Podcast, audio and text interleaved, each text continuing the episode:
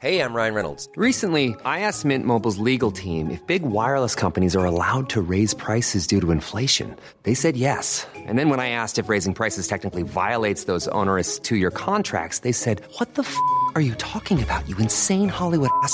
So to recap, we're cutting the price of Mint Unlimited from $30 a month to just $15 a month. Give it a try at mintmobile.com slash switch. $45 upfront for three months plus taxes and fees. Promo for new customers for limited time. Unlimited more than 40 gigabytes per month. Slows. Full terms at mintmobile.com.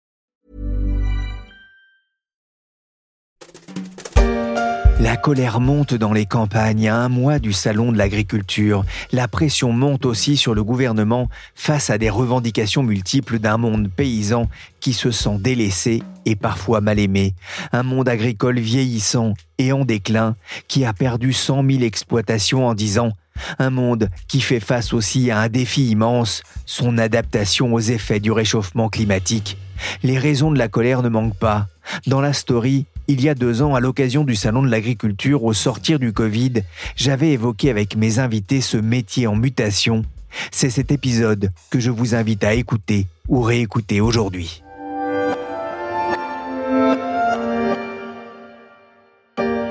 Là aussi, la petite particularité, c'est qu'à côté du, mufle, eh ben, elle a deux petites moustaches qui la rend encore euh, un tout petit peu plus jolie. Voilà. Ça va être la vache euh, que tout le monde va voir, bien évidemment, parce qu'elle sera à l'entrée du salon.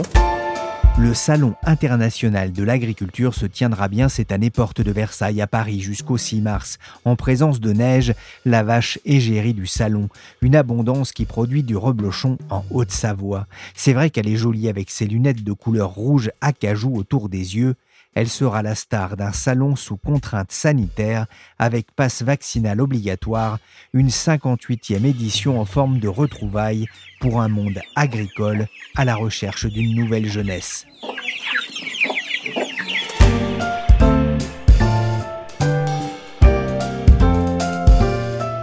Je suis Pierrick Fay, vous écoutez La Story, le podcast d'actualité des échos. Cette semaine, à l'occasion du Salon de l'agriculture, je vous propose de retrouver une série d'émissions autour du monde agricole.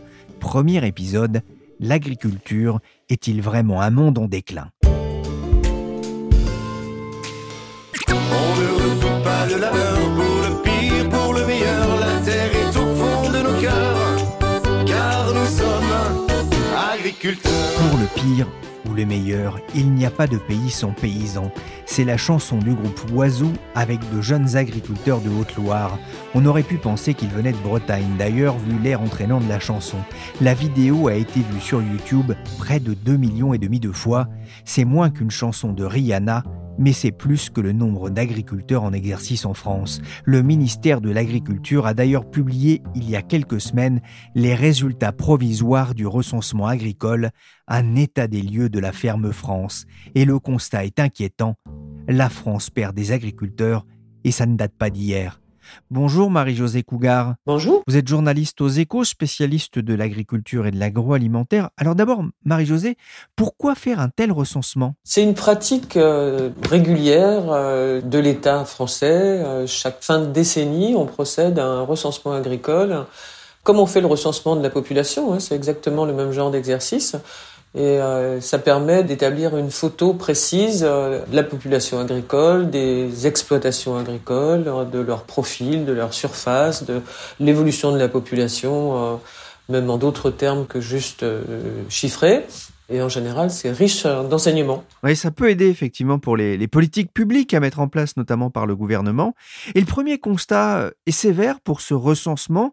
La France perd des exploitations agricoles et des agriculteurs tous les ans? Absolument. Et euh, sur 10 ans, c'est vrai que le, chiffre est impressionnant. Euh, on a perdu 100 000 exploitations en, en 10 ans, ce qui veut dire une ferme sur 5. Donc c'est énorme. Mais bon, faut toujours comparer les évolutions. Et euh, cette perte de 100 000 exploitations revient à dire qu'on a perdu un peu plus de 2% d'exploitation entre 2010 et 2020, à l'occasion de ce dernier recensement, alors que sur le précédent recensement, on avait observé une baisse de 3,5%. Donc c'est moins 2 contre moins 3,5%. Donc on peut dire qu'il y a eu un genre de ralentissement même si le nombre de fermes perdues dans, dans l'affaire est assez considérable. Il y a des productions qui sont plus concernées que d'autres.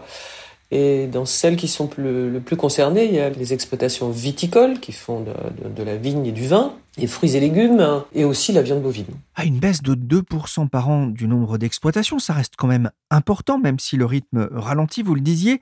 En 2020, 759 000 personnes occupaient un emploi permanent dans les exploitations agricoles. Hein. Ça fait une baisse de 12% des effectifs en 10 ans. Un recul qui touche surtout les aidants familiaux. Leur nombre a baissé de 40% en 10 ans. Ça signifie aussi que les exploitations emploient plus de salariés permanents non familiaux. Un autre chiffre euh, dont on a déjà parlé dans la story, 58% des chefs d'exploitation et co-exploitants ont 50 ans ou plus et la part des sexagénaires est passée de 13 à 18%. C'est vraiment un défi pour euh, les années à venir pour l'agriculture française. En attendant, les agriculteurs gèrent près de la moitié de la surface du pays sous forme de surfaces agricoles, près de 27 millions d'hectares, moins d'exploitation mais plus grosse qu'en 70 ou même qu'en 2010. Le métier d'agriculteur euh, change, Marie-Josée, il se professionnalise? Oui, c'est vrai que les, euh, les exploitations s'agrandissent. Euh, après, c'est quelque chose qui génère des idées un peu curieuses dans la tête des citadins. Ils ont toujours, euh, pour une raison qui se ferait bon de psychanalyser, ils ont une terreur des grandes exploitations. Mais euh, on est très très loin en France de ce qui peut se passer dans le Middle West ou ou de ce qu'on peut voir dans les pays ex-soviétiques. En France, la taille des exploitations a un peu augmenté. On est passé à 69 hectares pour les élevages. On était à 65, me semble-t-il, donc c'est pas non plus euh, gigantesque. Et en matière céréalière, les exploitations sont en moyenne à 150 hectares. Bon, ça cache évidemment des grandes disparités. Hein. La plus grande exploitation laitière doit faire euh, 300 hectares et la, plus grande exploitation céréalière 700. Mais euh, c'est des choses à comparer avec, euh, bah, euh, par exemple, les lenders, les anciens lenders de l'Est qui ont rejoint l'Allemagne qui étaient donc euh, d'anciens kolkhozes reconvertis en exploitation libérale, on va dire. Elles couvrent parfois 1500 hectares. Donc on reste dans un système de plutôt petite exploitation familiale, surtout quand il s'agit d'élevage. Dans les exploitations céréalières, elles sont plus grandes, mais ça reste quand même très raisonnable. Voici Albert Massour qui se rend à la foire primée avec son veau. Voici Davignac, petit village du plateau de Mille Vaches, dans le Limousin. Son église, son château. Sa principale production, le veau de lait qui est nourri exclusivement du lait de la vache. C'est vrai que le métier change. Je reviens sur euh, ma référence à, à l'imaginaire des citadins. Les citadins ont toujours un peu dans la tête et ils ont un peu envie de cette agriculture de leurs grands-parents euh, qui étaient, euh, je sais pas, où ils voyaient des papillons dans, euh, dans les champs et euh, où l'agriculteur était penché sur sa binette. Bon, on n'en est plus du tout là. Hein. Les, énormes euh, machines sont installées dans les, exploitations depuis 40 ans, 30-40 ans. Le métier s'est professionnalisé considérablement. C'est un métier qui est très digitalisé. Il y a déjà de nombreuses années que les agriculteurs, euh, entre autres les, céréaliers, ont des équipements et, des moissonneuses batteuses ou des équipements divers qui leur permettent, grâce à, la liaison satellitaire, d'ajuster au, plus fin des, des, besoins des sols, les engrais par exemple, ou les pesticides, ce qui est euh, à la fois bénéfique pour l'environnement et ce qui est très bien pour leur portefeuille aussi, parce que du coup, ils en dépensent moins. Il y a un autre constat, hein, vous en parliez déjà un peu à l'instant, c'est le poids de cette agriculture céréalière qui reste vraiment euh, prépondérant en France? Bah, Prépondérant, elle est devenue, là, entre les deux recensements, ce qu'on voit s'opérer, c'est au travers de la diminution des exploitations, il y a donc des différences et les élevages ont beaucoup plus perdu de terrain et on a beaucoup plus perdu d'élevage qu'on a perdu d'exploitation céréalière. Alors même si ces exploitations céréalières ont disparu aussi, elles l'ont fait dans de moindres proportions. Du coup, on a plus de fermes céréalières que de fermes d'élevage aujourd'hui. Un peu plus, ça doit être de l'ordre du 51%. Et il faut quand même pas oublier non plus que la France a pendant très très longtemps partagé la planète céréalière avec les États-Unis la France était une puissance en matière de blé, alors que les États-Unis étaient plutôt très forts en maïs, et, la guerre a, disons, le, Yalta céréalier, euh, plutôt, s'est fait entre euh, les États-Unis et l'Europe, et essentiellement le- la France, au travers du blé. La terre euh, en France était propice à la culture du blé, et ça, faisait de la France une puissance en la matière. Depuis, il y a eu le lot est passé sous les ponts et euh, quand euh, la Russie a évolué après l'effondrement du communisme, ça lui a pris à peu près 20 ans pour vraiment relever la tête et ces toutes dernières années, la Russie est devenue la grande puissance céréalière de, de l'Europe euh, géographique avec l'Ukraine. Donc là, relativement, la France a perdu du terrain en la matière.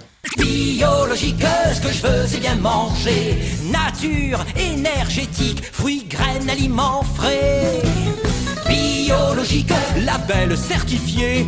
Les bœufs, cochons, poulets, bien élevés. S'il vous plaît. La France est elle aussi en train de se convertir au bio? Oui, ça c'est un phénomène qui s'est accéléré hein, depuis quelques années. Et effectivement, on a des, beaucoup plus de surface aujourd'hui en, en bio. L'Union européenne a des ambitions euh, extrêmement fortes pour 2030, mais de l'ordre de 30%, 25% de surface euh, bio. On en est quand même très loin. Mais la France a pris un, genre de, de leadership en la matière avec quand même la limite que si on fait euh, du bio, il faut avoir une, demande. Juste pendant longtemps, il y avait plus de demandes qu'il n'y avait d'offres. Donc, euh, comme c'est toujours très compliqué en fait d'ajuster les, deux et que quand on se lance dans un type de production et surtout en bio, euh, il faut trois ans de conversion, donc ça se fait pas en un claquement de doigts. Et une fois qu'on a ouvert le robinet, si je peux dire, euh, si le consommateur cale tout à coup, on se retrouve en situation excédentaire. Et c'est le cas aujourd'hui. On note qu'il y a un palier euh, dans la demande bio. C'est vrai, par exemple, dans le lait.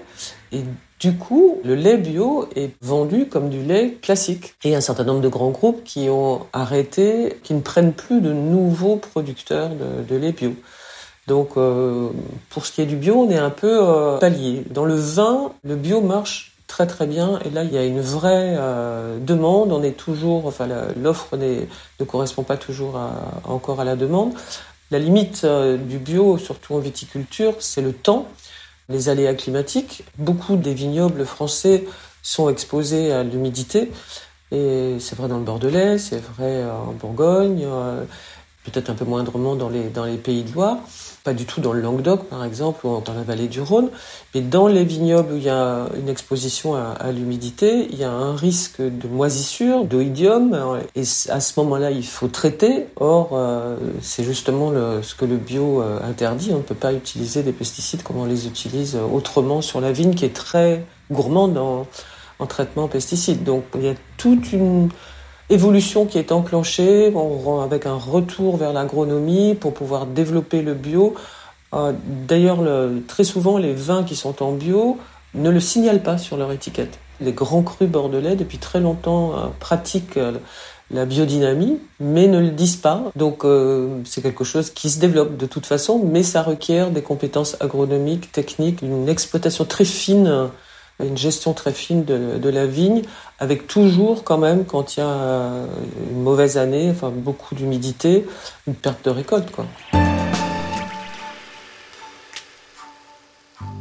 1 600 000 exploitations agricoles en 1970, moins de 390 000 en 2020. C'est un véritable exode de 50 ans, un motif d'inquiétude pour la France C'est la question que j'ai posée à Mathieu Brun, politiste, responsable des études au club Déméter, un spécialiste des problématiques agricoles. Ce qu'il faut bien voir, c'est le fait que les installations actuelles, aujourd'hui autour de 13 à 14 000 par an, ne vont pas permettre de compenser les cessations d'activité euh, qui sont assez massives et qui sont prévues dans les années euh, à venir. Aujourd'hui, à peu près euh, un tiers des agriculteurs et des agricultrices ont plus de 55 ans et un quart des exploitations pourraient disparaître d'ici 5 ans. Alors, le point un peu positif qu'on peut retenir du, du, recensement qui a été publié par le ministère de l'Agriculture, c'est que la baisse du nombre d'agriculteurs, elle est moins forte qu'auparavant. Ça veut peut-être dire qu'on entame une forme de stabilisation ou de plateau. Toujours est-il qu'on a un changement assez notable dans les emplois agricoles. Donc cette baisse, si elle est inquiétante, c'est absolument possible, mais c'est surtout euh, du côté de ces nouvelles formes d'exploitation agricole qui apparaissent, de nouvelles formes d'installation aussi, avec des politiques volontaristes pour permettre ces installations. Mais l'agriculture et les territoires ne peuvent aujourd'hui, et encore moins euh, demain, plus se permettre de continuer à perdre des travailleurs et des fermes. Au contraire, et même si on regarde les, certains programmes euh, aux élections présidentielles, il est même urgent de gagner des agriculteurs et des agricultrices et en grand nombre. Donc il faut faire en sorte que partout, hein, celles et ceux qui veulent s'installer puissent le faire, puisqu'on a eu depuis les années 60 euh, des politiques publiques très fortes pour accompagner la modernisation du secteur agricole euh, avec la politique agricole commune, avec les politiques françaises, parce qu'on avait besoin d'autres actifs dans, les autres secteurs de l'économie.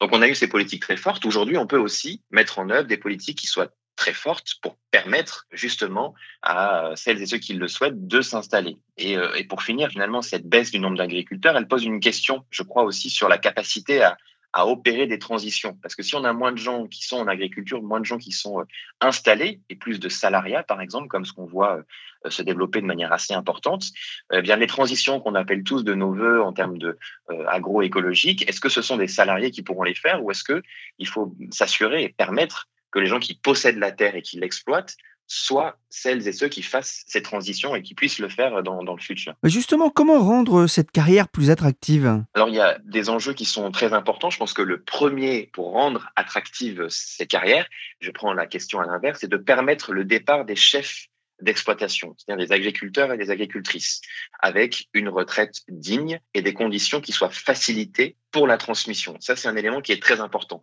Pour que les jeunes et les moins jeunes aient envie de s'installer, il faut déjà qu'ils puissent le faire et que les, celles et ceux qui soient déjà en, en activité s'en aillent. Ce qu'il faut aussi noter, c'est qu'avant, on transmettait sa ferme à son fils ou à sa fille. Maintenant, les agriculteurs et les agricultrices doivent le plus souvent euh, la vendre la transmettre à quelqu'un qu'ils ne connaissent pas, mais c'est parfois euh, la ferme, c'est parfois un, lieu de vie, un patrimoine symbolique très fort, donc ça se prépare cette transmission. Si on peut pas le faire à son fils ou à sa fille, il faut anticiper, favoriser aussi des relations de confiance avec celui ou celle qui va s'installer, du tuilage, de la passation, puisque le modèle de transmission familiale, il est largement euh, en très très forte diminution, il est en quasi disparition. Aujourd'hui, c'est seulement deux tiers d'installations qui se font euh, dans le cadre familial. Donc on a une montée de ces nouvelles personnes qui s'installent, hein, de plus en plus d'installations hors cadre familial.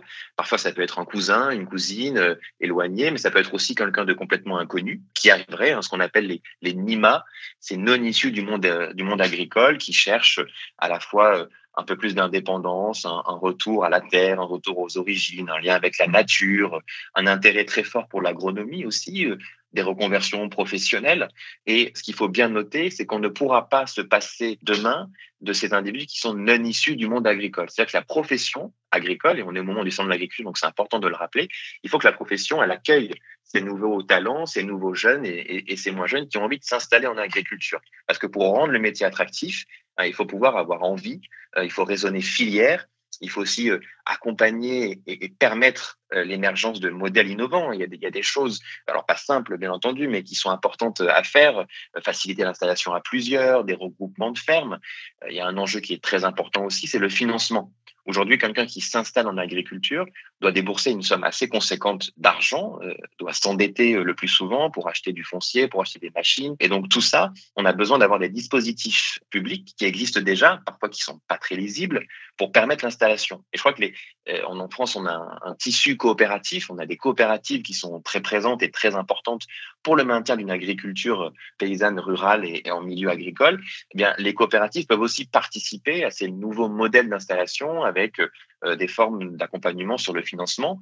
On voit aussi des, des modes très innovantes. Hein. Je pense au crowd farming, où on va pouvoir acheter une partie d'une vache pour en récupérer quelques pièces plus tard pour en faire son steak après X mois. Donc, on peut participer de manière très, très différente à engager ces installations. Il y a un dernier élément pour finir, je crois que c'est vraiment essentiel, j'aurais dû commencer par celui-ci, c'est la formation. En France, on a un tissu de formation agricole avec des écoles d'ingénieurs, mais aussi avec des lycées agricoles, qui est extrêmement dense, extrêmement important, y compris en, milieu rural. Et donc cet élément qui est la formation doit être un axe majeur pour favoriser l'installation des agriculteurs et des agricultrices, d'autant plus quand on est aujourd'hui à un moment, à un carrefour aussi euh, en termes de complexité du métier. Hein, il faut penser climat, penser production, penser comptabilité, penser marketing.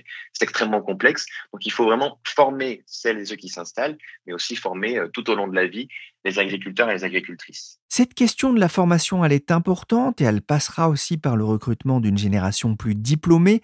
En 2020, 17% des agriculteurs âgés de moins de 40 ans n'ont pas le bac 40% ont juste le bac et 43% ont un diplôme supérieur. Il faut donc engager une politique volontariste encourageant le renouvellement des générations. Il y a la nécessité aussi de rendre ce secteur plus attractif pour les femmes. C'est le double objectif que s'est donné le, ministère de l'Agriculture. On en reparlera cette semaine dans la story avec une enseignante qui a tout quitté pour élever des poules rousses en Vendée. Juste un petit point avant de commencer. Avec 92% de ponte. Ça veut dire plus de 9 poules sur 10 qui pondent. On va essayer de chercher ce qu'on appelle le pic. On assiste à une forme de remise en cause de l'agriculture euh, productiviste, hein, celle qui a marqué, euh, on va dire, des années 70 à nos jours. Est-ce que la France est toujours capable aujourd'hui de nourrir ses habitants? La question de la souveraineté euh, alimentaire a fait son grand retour hein, dans les débats depuis l'épisode de Covid-19. Un chiffre pour commencer, c'est un chiffre général et moyen, c'est 80%. Aujourd'hui, la France est à 80% autosuffisante sur le plan alimentaire. Alors c'est un, un chiffre qu'on nous envie à beaucoup d'endroits sur la planète, de Singapour au pays du Golfe, à l'Égypte et ailleurs. Euh, il faut aussi noter que la surface agricole, qui a diminué et qui est aussi euh, menacée par l'artificialisation, hein, par la transformation des terres agricoles en, en route, euh, en centres commerciaux, en usines, en logements, ben cette surface, elle reste stable. Néanmoins, il y a quelques points qui sont euh, de vigilance euh, à avoir pour être toujours capable de nourrir la population française, c'est notamment sur les fruits, sur les légumes, parce que là, on a des vraies difficultés pour augmenter l'autosuffisance du, pays. on voit que le nombre d'exploitations agricoles qui font des fruits sont en diminution. Donc ça veut dire qu'on a besoin d'aller toujours chercher un peu plus loin ces fruits et ces légumes. Il y a un autre enjeu important sur la question de la, la capacité à nourrir la population, c'est la dépendance aux protéines, les protéines végétales. Alors, on a en tête euh, le soja qui viendrait d'Amérique du Sud ou d'Amérique du Nord, mais on a aussi euh, ces légumineuses qu'on voit et qu'on mange, euh, les lentilles, les pois, le, colza aussi qui est utilisé. Alors, en France, on a de la chance parce que on a une filière colza qui est assez importante et on limite un petit peu ce déficit en, en protéines végétales, mais il va falloir travailler parce que demain, beaucoup d'autres pays vont vouloir accéder à ces protéines végétales pour nourrir leurs animaux ou pour se nourrir eux-mêmes. Donc il faut réinvestir ces filières, c'est très important. Et puis pour finir, je pense qu'il faut aussi rappeler que on a un, enjeu qui est celui de la compétitivité internationale. Ça, on pourra en reparler, mais ce qu'il faut, c'est développer le renouvellement de cette compétitivité. On est sur un marché mondial qui nécessite aussi d'accompagner la compétitivité des agriculteurs et des agricultrices. Et puis, euh, s'il s'agit de nourrir, l'agriculture ne fait pas que ça. Elle fait aussi euh, plein d'autres choses. Elle stocke du carbone, elle produit de la matière végétale, elle produit aussi du gaz. Donc on demande aujourd'hui à l'agriculteur et à l'agricultrice une palette de métiers qui n'est pas simplement d'apporter euh, le blé pour faire la farine et manger le pain qu'on pourra euh, déguster au, déjeuner ou au dîner. Durant la campagne euh, présidentielle, on a entendu certaines voix, notamment parmi les, les écologistes, remettre en question l'accroissement de la taille des fermes, une dénonciation aussi de la mondialisation de l'agriculture française. Sous-entendu, occupions-nous surtout des circuits courts de bien nourrir les Français. Qu'est-ce que vous en pensez? Alors, on est aujourd'hui en France à en moyenne 70 hectares. Alors effectivement, la superficie moyenne des exploitations agricoles a beaucoup augmenté depuis les années 60, depuis les années 80 euh, aussi. Forcément, on a moins d'agriculteurs, mais toujours autant de surface. Donc, il y a un élargissement, un agrandissement des surfaces euh, agricoles.